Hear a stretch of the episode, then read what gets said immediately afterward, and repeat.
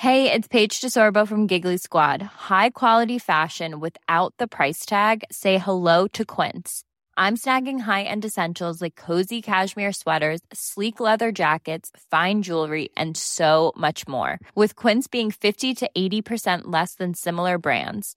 And they partner with factories that prioritize safe, ethical, and responsible manufacturing. I love that. Luxury quality within reach. Go to quince.com/style to get free shipping and 365-day returns on your next order. Quince.com/style.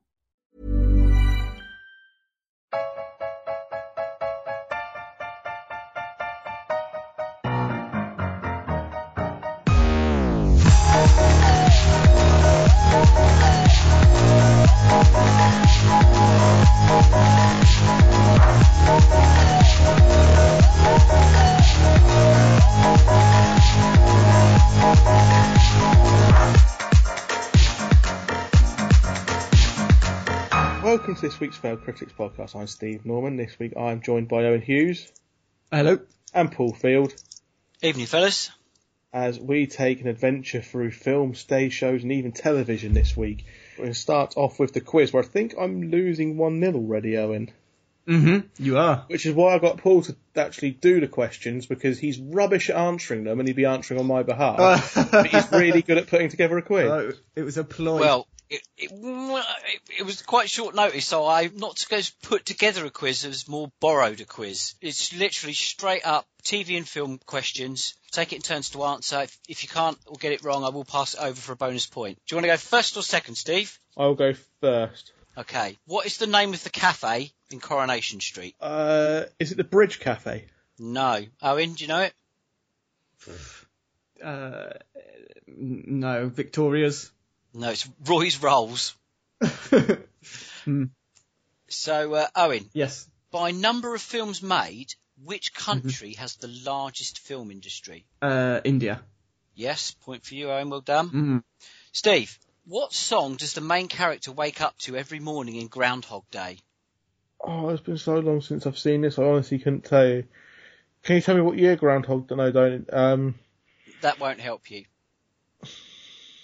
I don't know. Owen? No idea. I mean... Oh, really? I thought you'd both got... It's I Got You Babe by Sonny and Cher. Oh, fuck, of course it is. Yeah, they're literally just... He plays it again and again. It's like...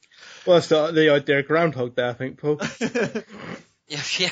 I know, but that clip is shown again and again, so you hear that throughout the whole film. In Groundhog Day, did he ever just try staying up and not going to sleep? And just see how long he would go? Or was it literally... Because it starts again every day, at the end of the day. Well, yeah. So you reckon, so you're saying that if he didn't go to sleep, that would have unbroken it, because he would have stayed awake into the next day, or it would have reset itself, and automatically he would have just gone back to the beginning of the day, like he would have passed out. And then... Yeah, I'm curious. What would have happened? I don't know. I honestly couldn't tell you. Well, I'm not expecting a definitive answer, I mean... No, okay. Well, when they reboot it, which they inevitably will, you can ask them to drop that in, and you can find out. The answer will be in Primer. Yeah, but have you heard that theory about Groundhog Day, that actually he just spent like 2 millennia reliving the same day? Someone worked out all the skills, all the things that he learnt to do in that would have taken him like hundreds of years to master that well, like to do everything that he did. Oh yeah. And they put it all together. It must have been... I can't remember if it was 2,000 years or, a few hundred. But that's... Because you only imagine it's happening to him for about a year at most. But if you think about it, to get that good at piano, starting every day again... Yep. Yeah, there we go. Anyway, I've gone off on a tangent already. We were meant to be doing this quite quickly today. That's okay. Yeah. Owen, it's your question next. Okay. Which Hasbro action figure... got its name from a Robert Mitchum film? Action figure, a Robert Mitchum film. Green Beret? No. Steve, do you want to have a guess? He-Man. No, it's G.I. Joe. I was closer than Owen. Yeah. Steve, this is your question, and funny enough, you're going to get this one. In the Star Wars films, which two actors played Obi-Wan Kenobi? Ewan McGregor and Alec Guinness. There you go. Point each now. It's tightening up. Owen, Anyone Can Fall in Love was a chart hit set to the theme tune of which TV show? Anyone Can Fall in... I know this. Only Fools and Horses. No, Steve. Is it EastEnders? It is indeed. Oh, God.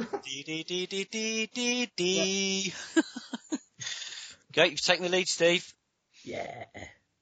Right, whose question is for... Steve. I've forgotten whose turn it is. He went first last time. Okay, Steve. It's my turn. Who is the only character to appear in the first ever Coronation Street who is still in the show as of 2009? Ken Barlow. Is a little bit old. It is indeed Ken Barlow. Where have you got this quiz from? I've got an old quiz book out. Is that bad? Owen, who is the host of the TV show QI? As of 2009 or as of now? Stephen Fry. Yeah, well done, Owen. The correct answer is Sandy Toksvig. Oh, is it? Yeah. As of 2009. Yeah. I don't think I've ever seen that. You've never watched it? No. QI? It's on about 10 times a day on Dave. Yeah, we didn't use Dave. Dave's got a new show that's brilliant now. Is that the one with Greg Davis? No, Stone Cold Steve Austin's Broken Skull Challenge. Okay. It's brilliant.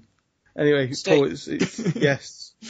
Right, the film Black Hawk Down was loosely based on a true incident that took place in 1993 in which country?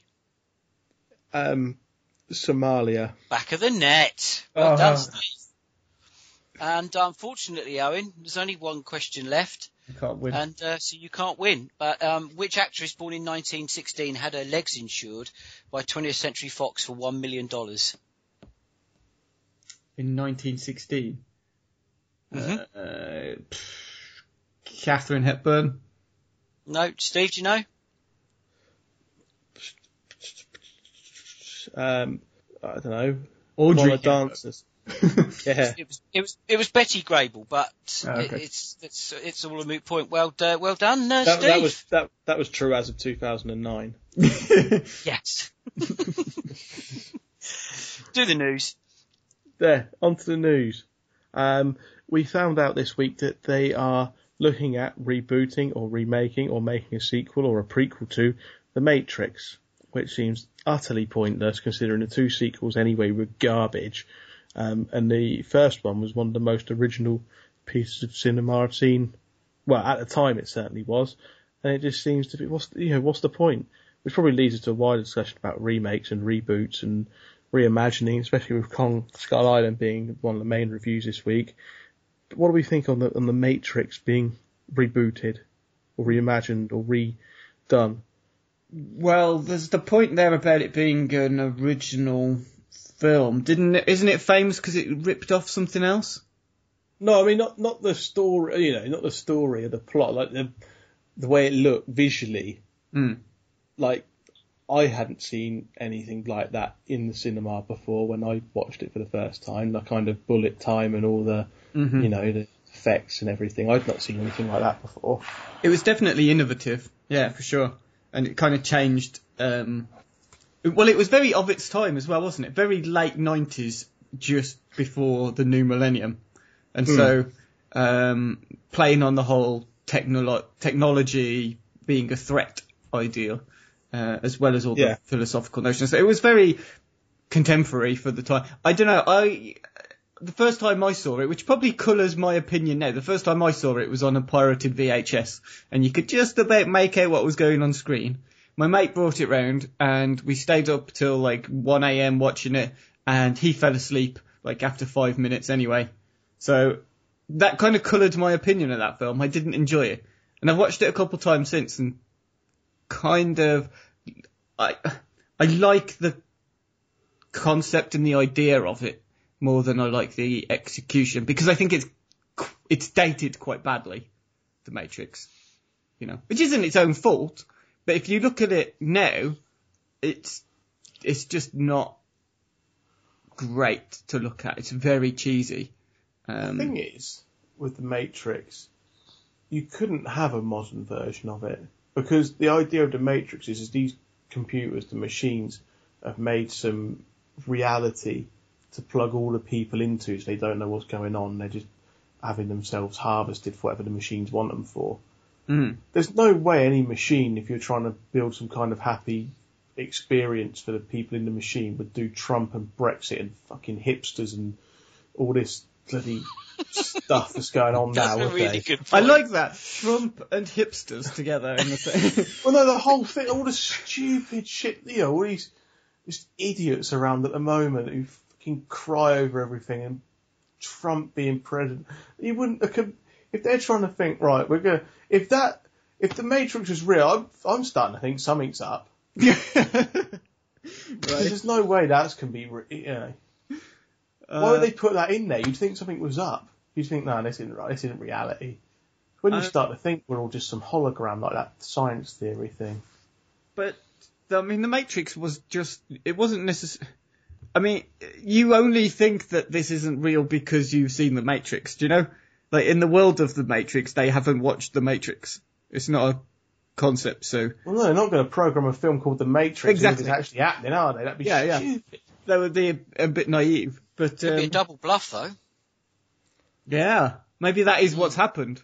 That's really what's happened. They've put the Matrix into this universe to convince us that it's too stupid to happen. Yeah. Pauls and Trump. And the hipsters. I need to take a break. Go on, I don't know, Snapchat or something, I don't know. It's all weird. It's all gone weird. In terms of, like, remaking an old film like that, because it is old now. You know? They're not going to remake it though. It's just going to be they're just going to play around in that universe with new stories and characters. It's not quite the same thing as a remake, is it? A remake in so much as The Thing or something like Jurassic World is a remake and stuff like that. Well, do you know? Well, Jurassic World's a sequel though. It's very definitely a sequel. Yeah. It's or, not a, okay. It's what not about Star Trek, for example? Star Trek's a reboot, definitely. But then that also links to the previous.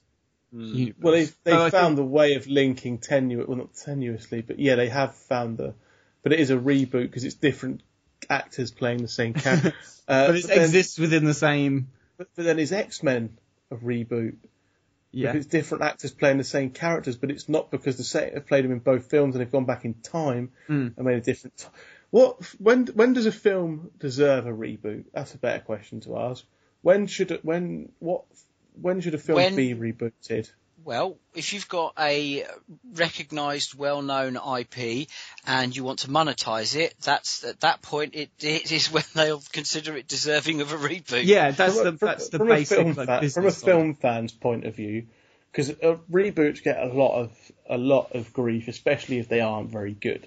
Mm-hmm. So when does a film, from a film fan or a film critic's perspective, warrant or deserve a reboot? When you have an interesting idea that's done badly. So, for example, Judge Dredd. I know it's just like a readaptation of the same source material, but people knew there was a good movie in that Judge Dredd world, and the Sylvester Stallone version was not it, right? So people were more accepting of another go at Dredd because of that.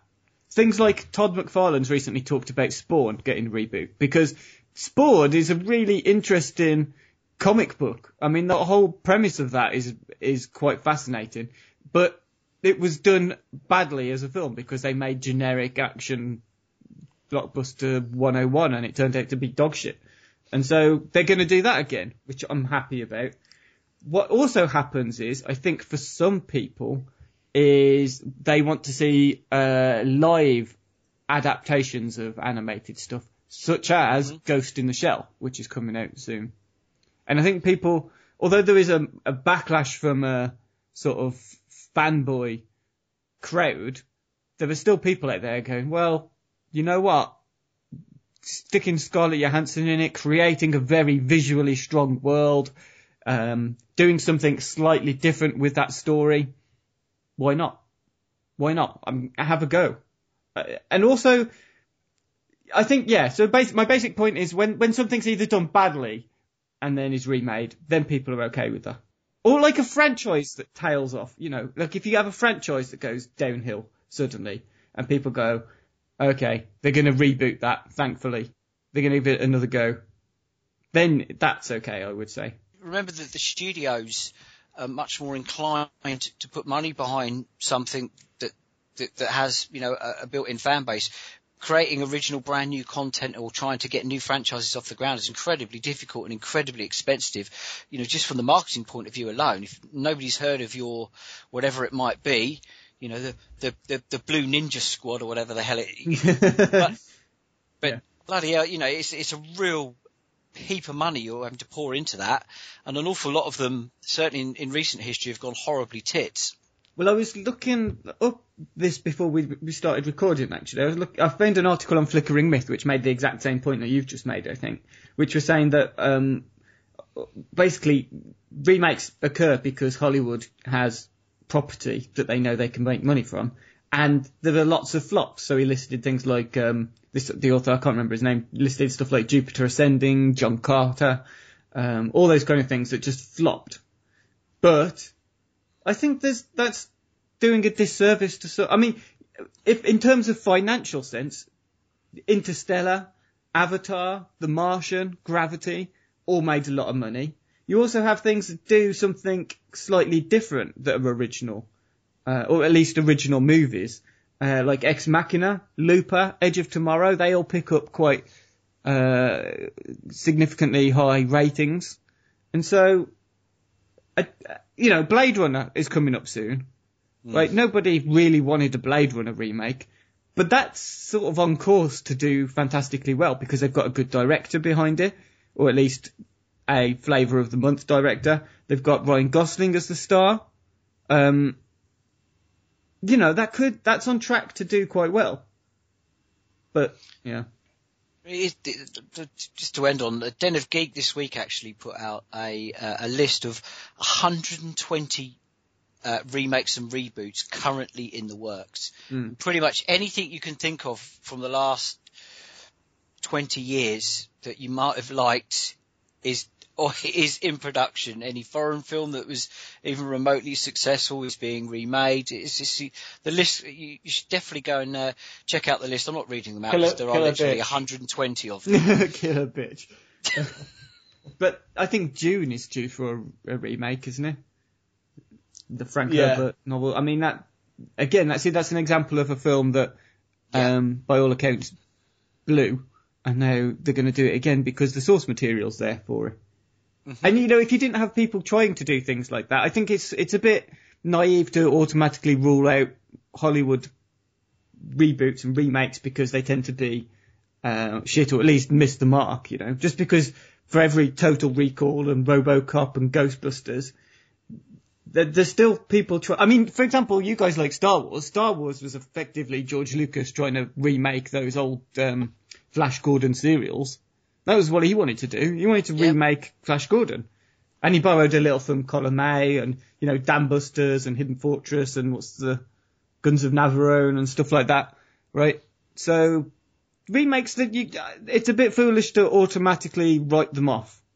So oh no, there's a lot on that Den of Geek list that I'm actually quite looking forward to seeing. But it is when you see the number like that, you think 120. That's a lot. And these aren't low-budget things that are going to slide. You know, these are. You know, we've got money behind them. United Passions. Absolutely, that's definitely there. United Passions 2 Qatar 2020, the sequel. I'd watch that. Yeah.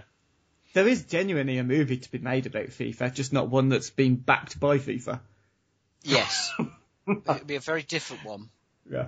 It's kept Tim Roth back in the playset, though. Yeah. He'll take the money. Hey, he can't have been doing that film for any other reason, can he? No. He looked like he was embarrassed throughout the entire thing. He's been on record now and said, I did it for the money. Yeah. Really? No shit.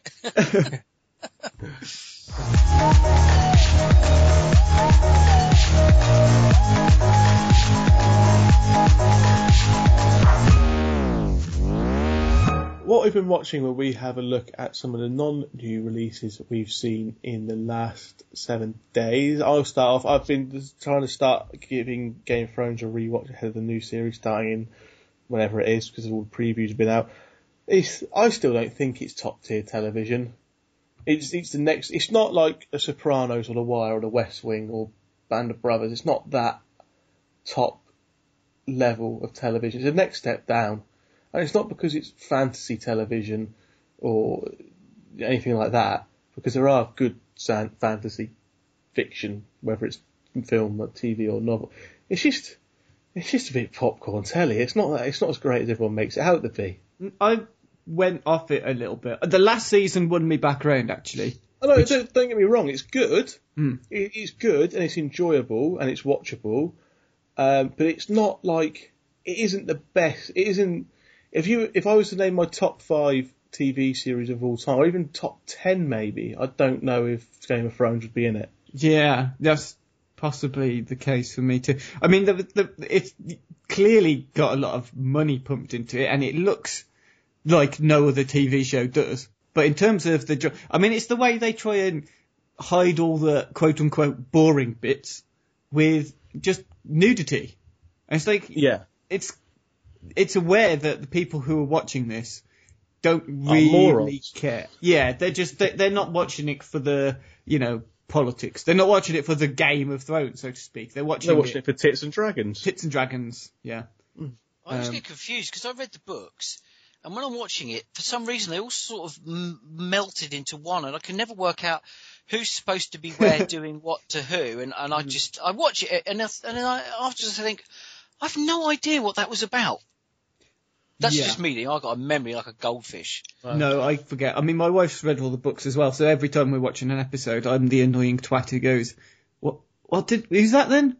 Who's they talking about? The who's he related to? The books are quite different, because they've condensed some 2 or 3 characters into one character in some cases, or because the books are quite lengthy, they've cut bits out and left characters out and events out and whatever. So, but I have been up west. Is that what they call it in that there London, Paul?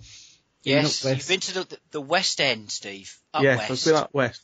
Went to the Savoy Theatre. It was my girlfriend's birthday. She'd wanted to see Dreamgirls for a long time. Took her to see Dreamgirls. Half-time ice cream, yeah, definitely. I had to pay for this one. Brought it with him from the club. £4.50 a tub.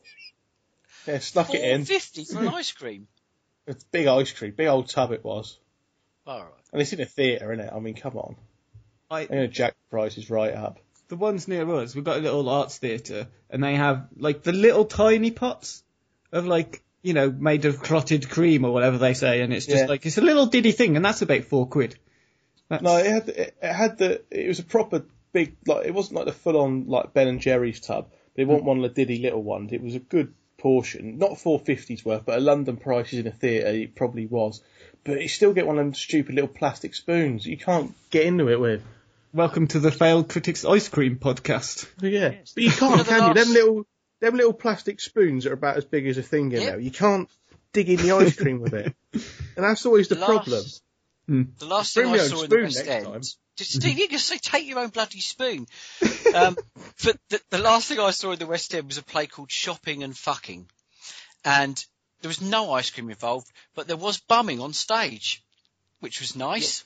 What, live? Yes. Well, actual, not just simulated, actual. I'm not sure if it was simulated or not, but it looked quite real. So they were definitely going at it. Yeah. I mean, I think the clue was in the title. Yeah. Yeah. Shopping and fucking. Mm. Anyway, yes, so sort of Dreamgirls, and those who aren't familiar with the story, it was a stage show originally, and then it was a film with Beyonce and Jamie Foxx and Jennifer Hudson. I think Jennifer Hudson might have got an Oscar for it as well. It was definitely an Oscar nomination. Anyway, it is about like Motown singers and a group, and it is, even though officially it's not, when you read all the similarities, it is definitely based on the story of Supremes and Diana Ross. They say it's not, but you read all the coincidences, too many coincidences for it not to be based on that story.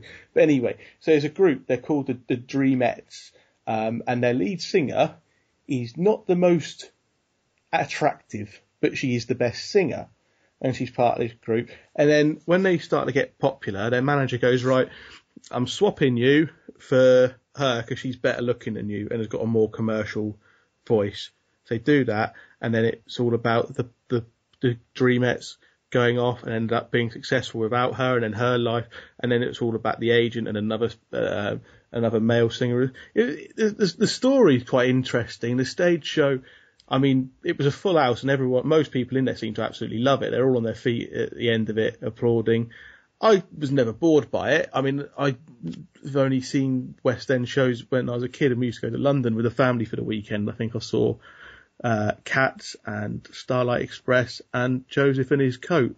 Joseph and his Mac. Yeah. That was something else you saw, Steve. Yeah.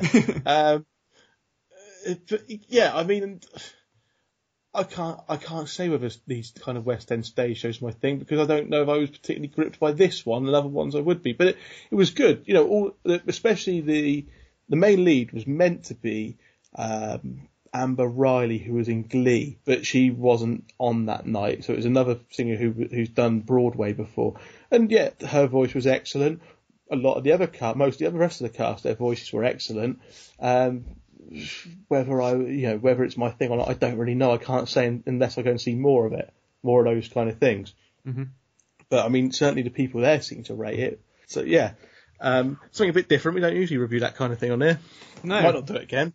Uncultured bunch that we are. We don't normally review West End roller skating thing as well. Actually, that's Starlight Express. Yeah, bloody irritating because they roller skate round where you're sitting, and I was trying to have a little nap.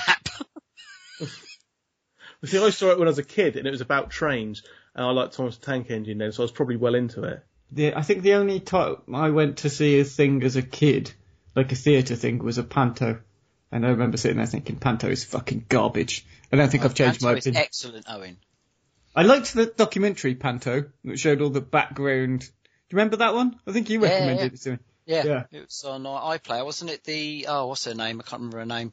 Wasn't it the woman who did the great hip hop hoax? Yeah, it was the same one. Yeah. That was quite fascinating, but yeah, panto is not my thing. I've seen a few pantos. I mean, yeah, they are what they are. My girlfriend told me that if during Dreamgirls I shouted out he's behind you, then she would have left me. I was so tempted. You're a classy boy, Steve. Yeah. We love you. Anyway, what have you seen? I've seen a couple of things. I saw a preview of Ghost in the Shell, about 5 or 6 minutes of that, which was on before Free Fire. I was going to talk about Free Fire, but I'm not going to talk about Free Fire because I imagine when it actually gets its release at the end of the month, we'll do it as a main feature. And so it'd be a bit of a dick move for me to start talking about it now before anyone else gets a chance to see it. But Ghost in the Shell preview, kind of thought it looked okay. It did exactly what you expected it to. In that it set things up quite nicely. You get to see the aesthetic, you get to see Scarlett Johansson as Major, and it teases a lot in an awful tiny section of what will be about a 2-hour movie. So, kind of interested to see that. I also watched a couple of other films that I've talked about a million times. I watched Witchfinder General again, which was fabulous. I watched Texas Chainsaw Massacre, the original, again, which is just fucking brilliant. Just incredible film that is. So I'm not going to bother talking about those again because fuck it, we've talked about them a million times before. So that's all I've got for this section. Okay, Paul, what have you seen? Well, I watched a film which is not out here yet, although it's a British film. It's but it is available on US iTunes if you want to go and buy some gift cards off eBay to watch it. Is Dave Courtney in it? No. But I almost was expecting it to be Geezers in Space or Hooligans in Space, or as somebody's called it, Essex Astronauts. But it wasn't. The director and star is a guy called Simon Phillips. Don't ask me how or why, but I always end up watching, and I have now seen all of his films. They are getting a little bit better. All of them are... usually have the word hooligan in the title, it has to be said, or Essex Boys. And so when I read that he made a sci-fi film, it's also written by a guy called Paul Tanta, who is again responsible for all the terrible Essex Boys and hooligan movies. So to see them do a kind of group of men and women on a ship, post-apocalyptic Earth time, and they've got to go and find a new habitable planet. And you can tick off all the stereotypes for the crew. You've got, you know, the likable captain, the lovable engineers, a grumpy old fella, one of the crews, you know, a bit of a villain type character. The fit bird.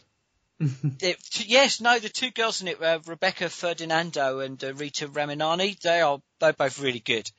And the two Americans in it as well on the crew, the guys, they're also good. It's mainly the Brits that aren't very good. Simon Phillips, he plays the engineer and he is the main character. He is getting better, I will say. When he started out, he was not good. He's just not an actor. But by sheer bloody force of will, I mean, he's done so many films now. He's got good by default. The story's pretty much as you'd expect. They're on the ship. They're trying to find a habitable planet. They come across another ship. There are various, tensions. Most of the characters play out to their stereotypes. Here's the problems. They didn't have a lot of money. And if you're making a space film, you need spaceships. It does look a little bit like Red Dwarf, or as the guys from Britpic described it, it looks like a laser quest in Slough circa 1993, which I thought was pretty much bang on. Yeah. It really does have that real plasticky look, but the story and the cast just about hold it together. And to be honest with you, I was so happy to see these guys not ironing each other out. You know, people think I watch a lot of these terrible films hoping they're terrible. The reality is I'm hoping one day that some of them are actually going to be quite good. And this genuinely surprised me. It was actually, it is a little bit too long. If they lopped maybe 15, 20 minutes off this, they'd actually have a half decent film on their hands. I'm tentatively going to recommend for the first time a Simon Phillips film. However, I just need to put this out there at the start. Who on earth came up with this idea? They need shooting, but they do a Morgan Freeman impression for the intro as a voiceover. And it's just like, why would you do that? Is it meant to be funny? Was it? No. No, and I'm like, what? You've made a half decent film. You've got it distributed, and then wouldn't it be funny, right, lads? Yeah. If one of us pretends to be Morgan Freeman for the voiceover at the start and everyone going, yeah, that's a really good idea. Cause it's not, it's a fucking terrible idea. Really? Worth seeing just for that, I guess. If nothing else, you can always bin it off afterwards. But yeah, so, hopefully we could have seen a corner turned within the British straight to DVD market. And maybe no more hooligan gangster films. Maybe space is the way forward. Not the final frontier. No.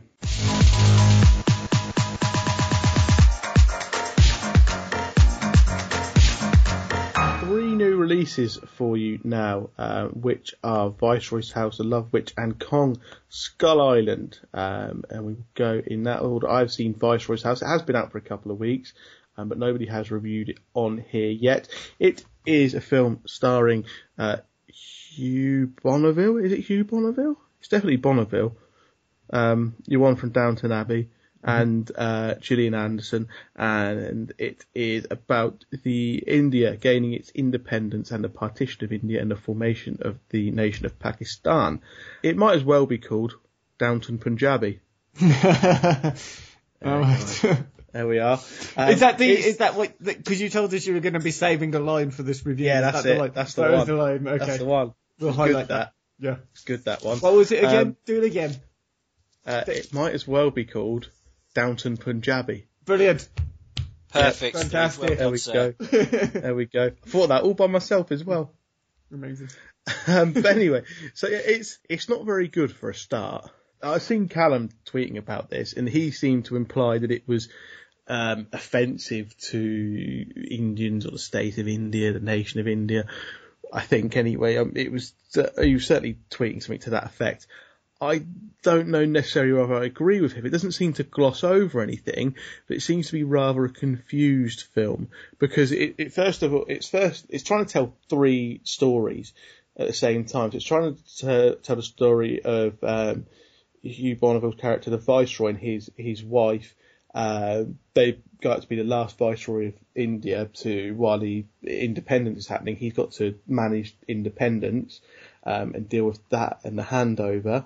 And it's also trying to tell the story of the Indian people at this time, which is a very traumatic time. I think 14 million were displaced by this creation of Pakistan, which it details a bit in the film. And also there's a love story in there between one of the staff, two of the staff at the Viceroy's house, which has the most stupid ending. Basically, I don't care if I spoil this, but it's so the two members of staff, one of them stays at the hotel, the Viceroy's house to because you know, in the city they're in, and the other one because she is moving back to, I think she's moving into Pakistan because that's where her family's from, or because she's Muslim and that was the reason it's being created. Anyway, they are in love, and she goes back with her family away from him on a train.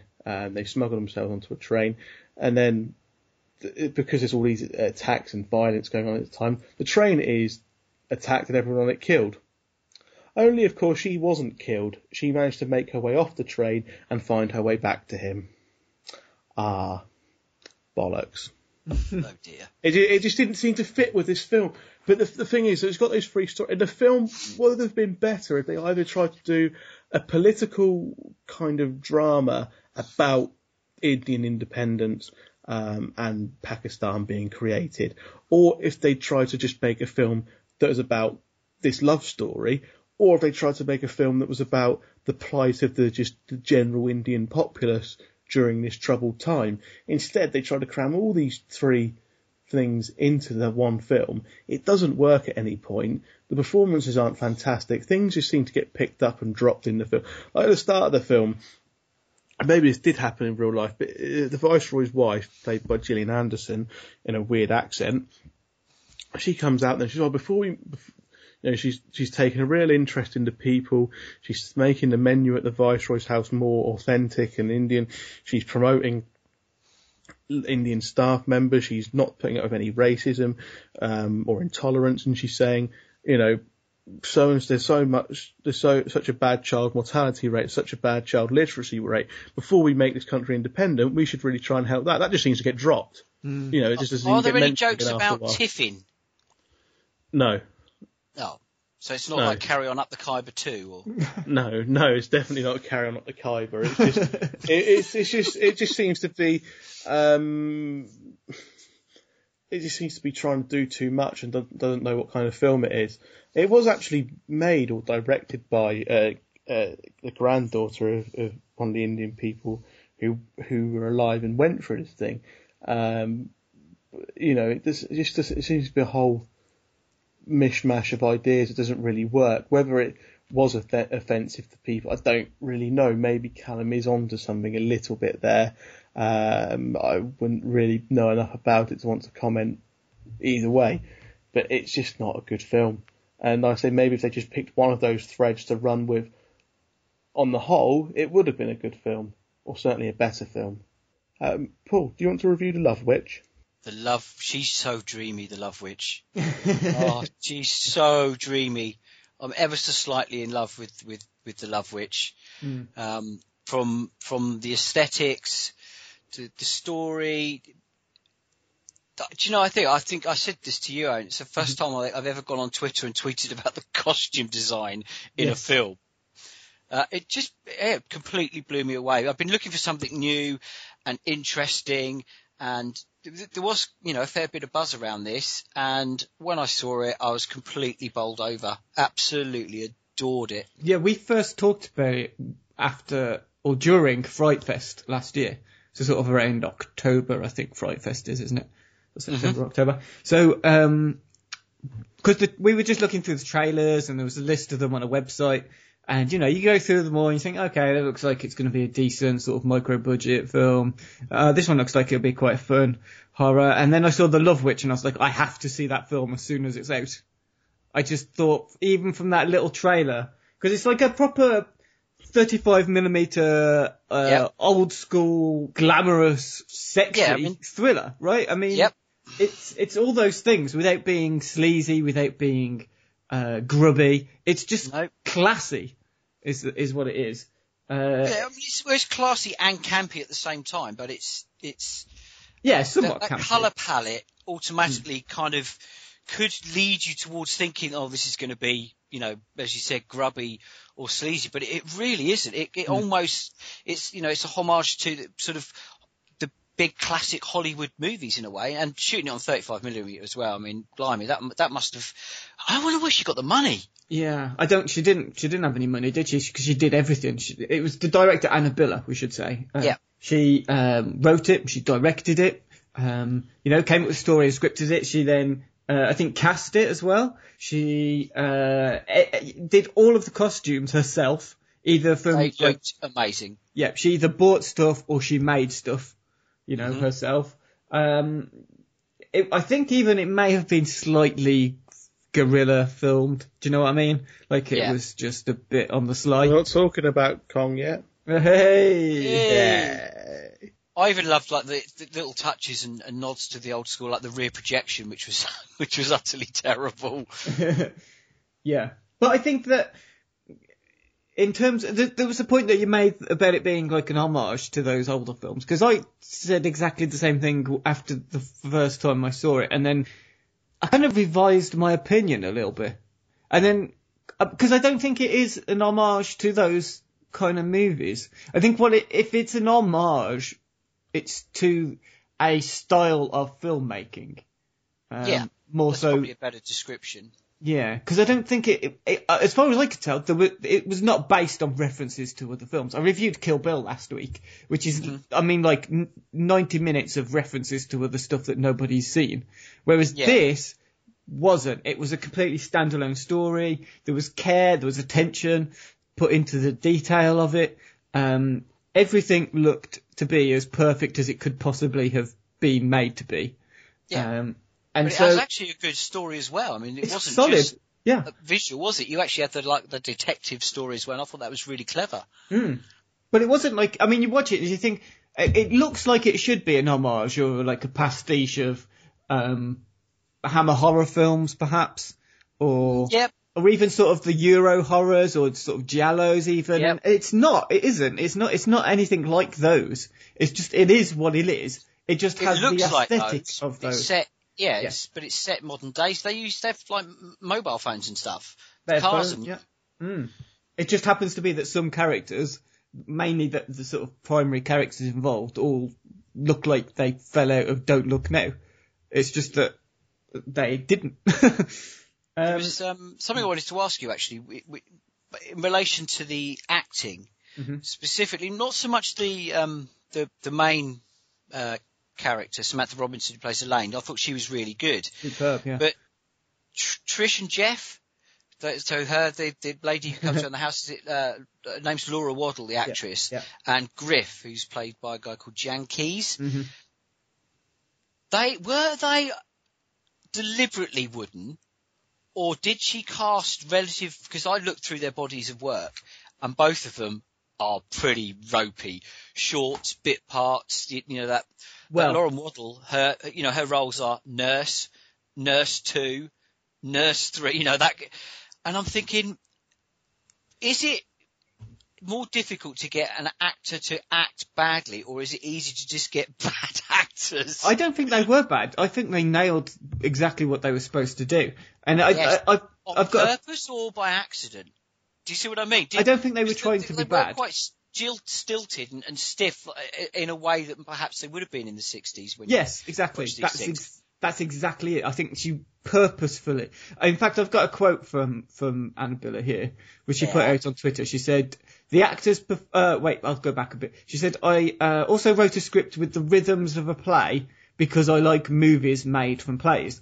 The actors' performances came out of that writing style. They gave sincere, professional performances and were not trying to be stilted or wooden. These are mostly techniques no one uses anymore. It came out like a 60s movie. So I think we were both right then, because I think they were not great actors, but when they read those lines, they came across as if they were actually trying to be terrible. I think if you compare it to like something where people are trying to be bad actors and do really well at it, would be something like Garth Marenghi's Dark Place. Have you seen that? The sitcom? So where they purposefully try to be bad, and you can tell they're purposefully trying to be bad. Whereas with The Love Witch, I felt they were all fantastic. You're not watching it thinking, oh, this guy's the next Al Pacino. He's going to be the new fucking Jack Nicholson. You're not thinking anything like that because they're not portraying characters like those actors would play. They're not thespians. They're not classically trained actors. These guys are just in a very good thrillery, horror-y type, supernatural-esque type story that just happens to feel like it's old. And therefore, I think because it feels kind of old-fashioned, it feels so unfamiliar. But I don't think that necessarily makes them bad actors or that they were intentionally trying to come across as different. I think they were just doing everything a normal actor would do with the script. It just happens to be, because of the way it was made, that it just feels so unusual. The only kind of negative thing I've really got to say about it is probably could have trimmed some of the runtime. Exactly. I was going to say 2 hours is, do you know what I mean? Maybe 15, 20 minutes. There were some of the scenes, some of the stuff in the woods, some of the set pieces where there were lots of characters. They didn't really seem to add anything to it. Mm. Yeah, no, I agree. I think it did slightly drag through the middle part. Yeah. You know, I had a lot of fun watching it. I think it's possibly the film of the year for me. I just basically can't wait to watch it again. And even though I'm broke, I am considering buying the Blu-ray of it just so I can do that, because it's hilarious at all the right times. Like when it's supposed to be funny, it is funny. When it's supposed to be subversive, it feels like intentionally subversive. I just loved it. I absolutely adored The Love Witch, and she knows how to rock a pair of undies. That girl. Let's she does get her clothes off several times, but not in a sleazy way. Yeah, exactly. It's incredibly difficult to do in this day and age. I think because it is directed by and written by a woman, that it has a different perspective. So it's not just, they're not there for eye candy. There's a point. There's, it means something when she's using her sexual capital to get ahead. And you think feminine wiles. Well, feminine wiles is kind of something that misogynist men say about women who... that's why I said it. But you know what I mean? There's something about her that's so... I'm trying to think of another word other than powerful, because, again, I'll just sound like a horrible misogynist man trying to describe a good character who's female. Independent. And there's another one. Yeah. Yeah. There's a little addendum. I went back and watched Annabella's first film. Oh, right, okay. Viva, which is about swingers in the 70s. Mm-hmm. And these friends who go on this kind of sexual exploration. The slightly weird thing is that Annabella is the star, and she looks just like the Love Witch, with the same makeup, same hair, everything. And it kind of freaked me out ever so slightly, watching the two quite close together. Yeah, and it's got the same aesthetic as well. I think she may be a little bit loopy, and in a good way, because I saw an interview with her, and someone asked her about how she came up with the story for The Love Witch, and she said, "Well, it's sort of an autobiography." And I was like, right. Which is fantastic. And you couldn't tell whether she was joking or being serious, which is just the same as most of the film, really. Yeah. I heartily recommend you hunt that down, Owen, because if you enjoyed that, you will enjoy Viva. Yeah. But you'll see it's slightly, it makes the Love Witch seem slightly creepy now, having both look very similar. Right, I definitely will. Yeah, cool. Right. Shall we talk about Kong Skull Island? If we have to stop talking about The Love Witch. Yes, we will have to. So dreamy. But anyway, Kong Skull Island is the latest reboot of the King Kong franchise, and also a film that will tie in to this new Monsterverse featuring Godzilla, I believe, as well. It's all going to tie in together. Anyway, so this one stars Tom Hiddleston, Brie Larson, Samuel L. Jackson, John Goodman, lots of people really, lots of very good actors in what was an okay, in my opinion, popcorn blockbuster. Yeah, it's fine. Yeah. I mean, we could pretty much end it there, couldn't we? Yeah, I mean, do you really have a strong opinion one way or another about it? No, it was fine. It was enjoyable. There was nothing wrong with it. There was nothing particularly right with it. I'm not going to be raving about it to people. If people say, you know, oh, do you see it? Is it good? I'll be like, yeah, go and watch it. I'm not going to be like, yeah, you're definitely going to see that straight away. It's all right, yeah. Yeah. You know, I'll watch it again if it's on the telly, probably. Yeah. And I've got nothing else on. It's fine. You know, the acting, the performances are fine. The plot is fine. The effects are fine. The fight scenes between Kong and other big animals is fine. Yeah, that's all I can say about it. It's fine. It's a 6 out of 10 film. Yeah, exactly. It's exactly that. There's nothing particularly special about it, except possibly for John C. Reilly. He's good, and he has a nice story that resolves itself in a nice way as well. Yeah, because the plot of this Kong film is basically him, isn't it? It's his story. Yeah. The film opens with John C. Reilly and it ends with John C. Reilly. It's not a tradition. It's not traditional King Kong. It's not a complete retelling of the traditional King Kong story of them capturing him, taking him back to the civilization, him climbing a building with a bird, a girl, and swatting away helicopters or planes. Yeah, exactly. There's no Empire State Building. It's just no.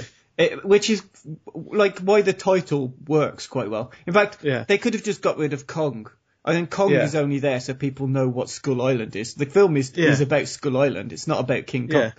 I mean, some of the scenes look quite cool. The soundtrack's pretty good, set it being a Vietnam War time, so it's a pretty cool soundtrack. Although the needle drops every 5 minutes are a bit excessive. I think it was way overplayed. Like, he was in love with his own soundtrack. A little bit. Like some of the scenes were quite cool when it kind of goes to that Apocalypse Now kind of thing, but Kong's in there. That looks quite good. Some of the visuals were cool. But yeah, it's just a 6 out of 10 film. There's some good bits, there's some not so good bits, but it's just all round a solid blockbuster. I was a bit disappointed with most of the performances. I think Tom Hiddleston was quite annoying for some reason. He was just a bit of a smarmy twat, wasn't he? And I thought he was all right. I didn't really get on with him in this like I have with other... I mean, I liked him in High Rise, thought he was great as Loki, and he was good in Deep Blue Sea and all that stuff, but I don't know, I found him a bit of a knobhead, really, in the most inarticulate way. But I didn't think much of him. Brie Larson was fine. You know, she's got it in her to be a fantastic actress, but not really the opportunity to showcase it here. No. Samuel L. Jackson shouted a lot. Yeah, Samuel L. Jackson played Samuel L. Jackson. Although it was kind of nice to see him be a proper bad guy. Well, no, but not bad guy. That's not what I mean. Just to be a kind of... Because he's obsessed with war, right? And the thing is, like, the whole film is about how people deal with life after war. I wouldn't say he was obsessed with it. I said he's more... He's a military man, so when there's no conflict, he feels lost. Yes, that's what he knows.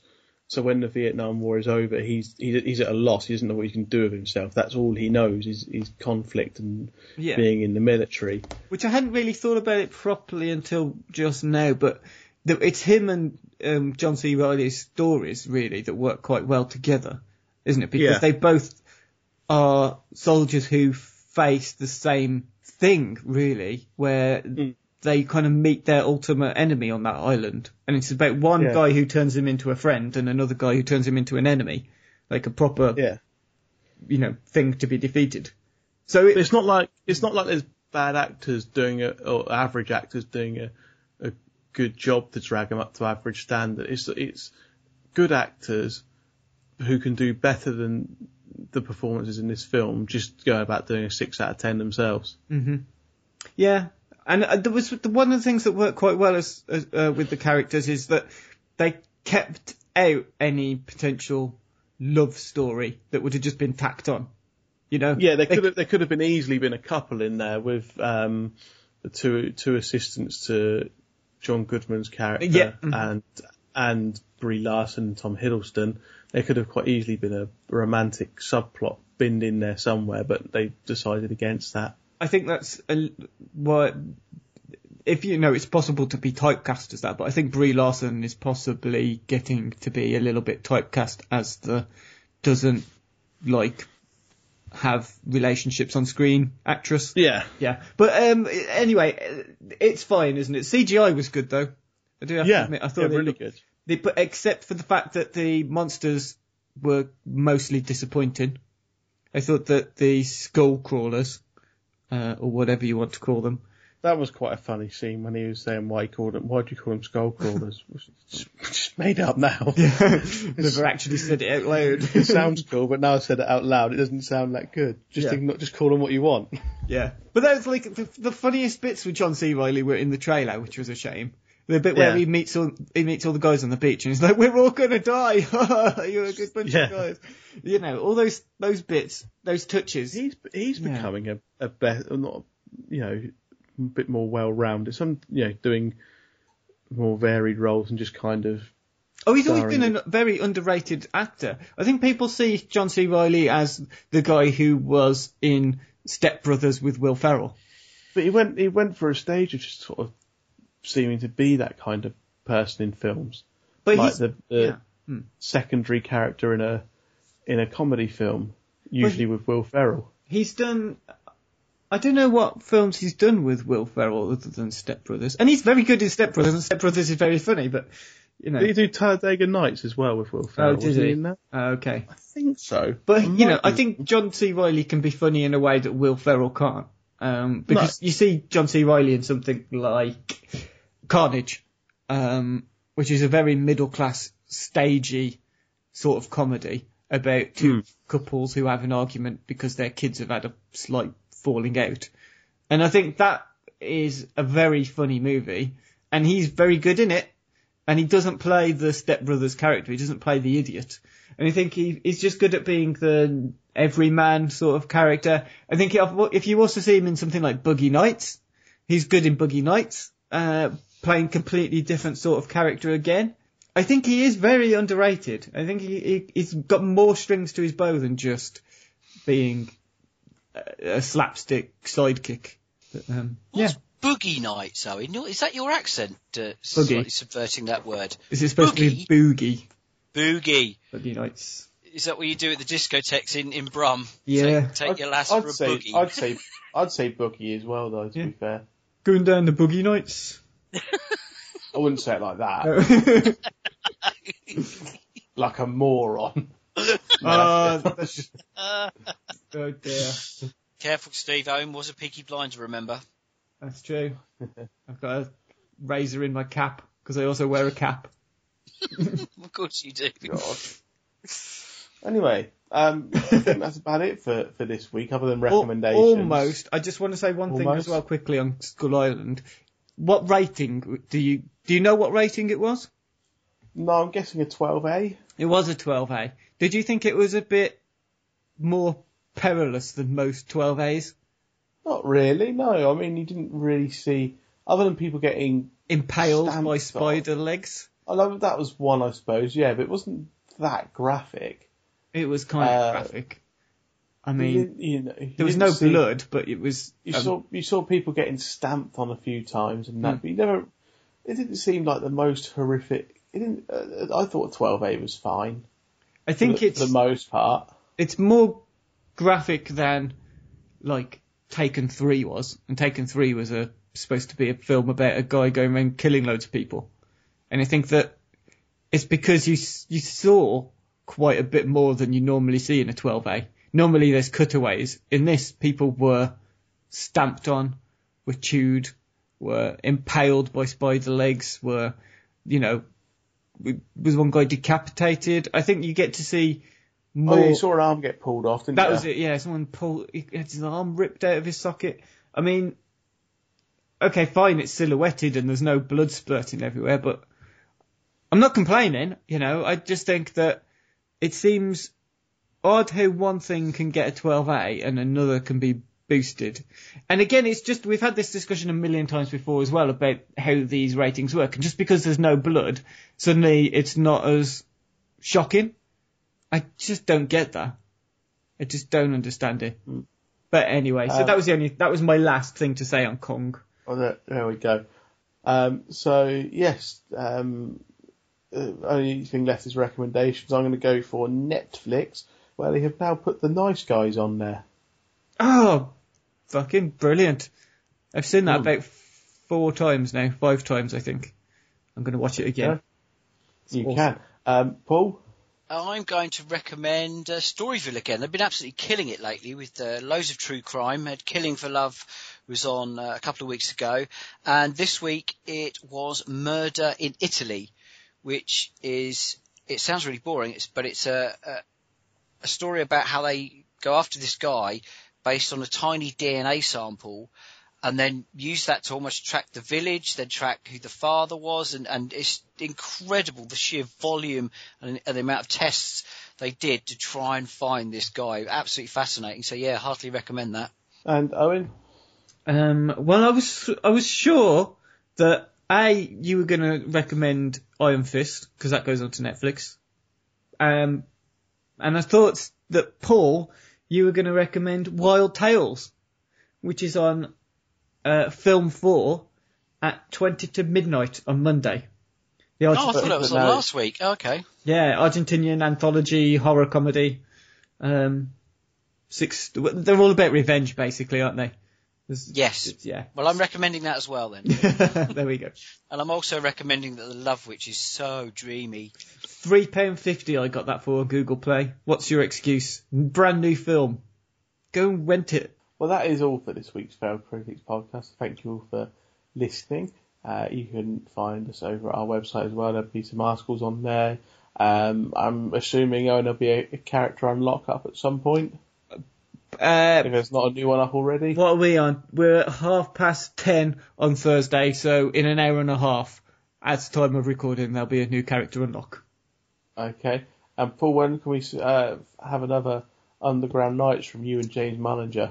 Yeah, Mullinger's on tour at the moment, so it's proving slightly tricky. We have got a guest and everything lined up. We've got the subject lined up. It's just now finding the time to get it done. I think he's launching a magazine as well, so he is. Busy boy. Mm. It'll be soon, don't worry. But if you've got any insight into who the interview is, what the subject is? Yeah, he's going to be doing. Got one of the guys from Britpicks is coming on. These guys know everything there is to know about geezer movies, so it'd be interesting to have a chat with them. Lovely. Yes, that is all for this week. Next week on What's Happening, it's going to be me and Owen and other people and films. Yeah, Beauty and the Beast, I think it is. We're going to talk about some films.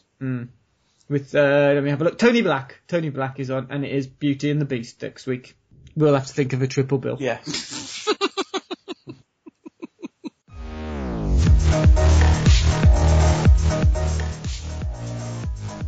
The Failed Critics podcast is presented by Steve Norman and Owen Hughes, created by James Diamond, with original music provided by Kevin MacLeod of Incompetech.com, remixed by James Yule of JamesYule.com. You can find us at FailedCritics.com, on Twitter at FailedCritics, and Facebook at Facebook.com/FailedCritics. Thanks for listening.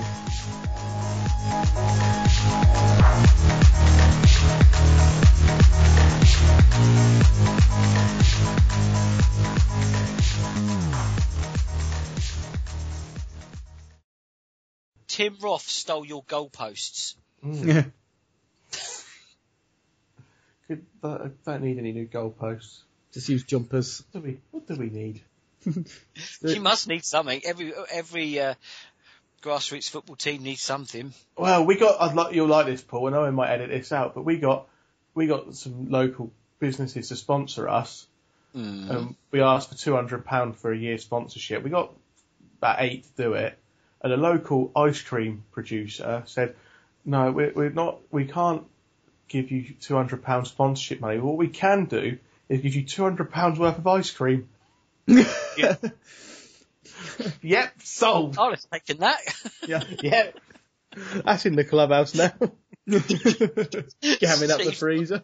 200 quid's worth of ice cream in the clubhouse. That's grassroots gold, that is, Steve. Absolute gold. Oh, more orange slices at half time. Have a magnum. No, it's proper ice cream. It's proper locally made ice cream. What about you could use it as a transfer fee? I've got to keep the clubhouse. I'm going down there later getting some mint choc chip. Just ice cream being passed from club to club. A new centre forward for 6 magnums. The southwest version of Bitcoin. Just chocolate chip ice cream. 2 Viennettas. Steve Norman's chest freezer. Hey, it's Paige DeSorbo from Giggly Squad. High quality fashion without the price tag. Say hello to Quince. I'm snagging high-end essentials like cozy cashmere sweaters, sleek leather jackets, fine jewelry, and so much more. With Quince being 50 to 80% less than similar brands. And they partner with factories that prioritize safe, ethical, and responsible manufacturing. I love that. Luxury quality within reach. Go to quince.com/style to get free shipping and 365-day returns on your next order. Quince.com/style.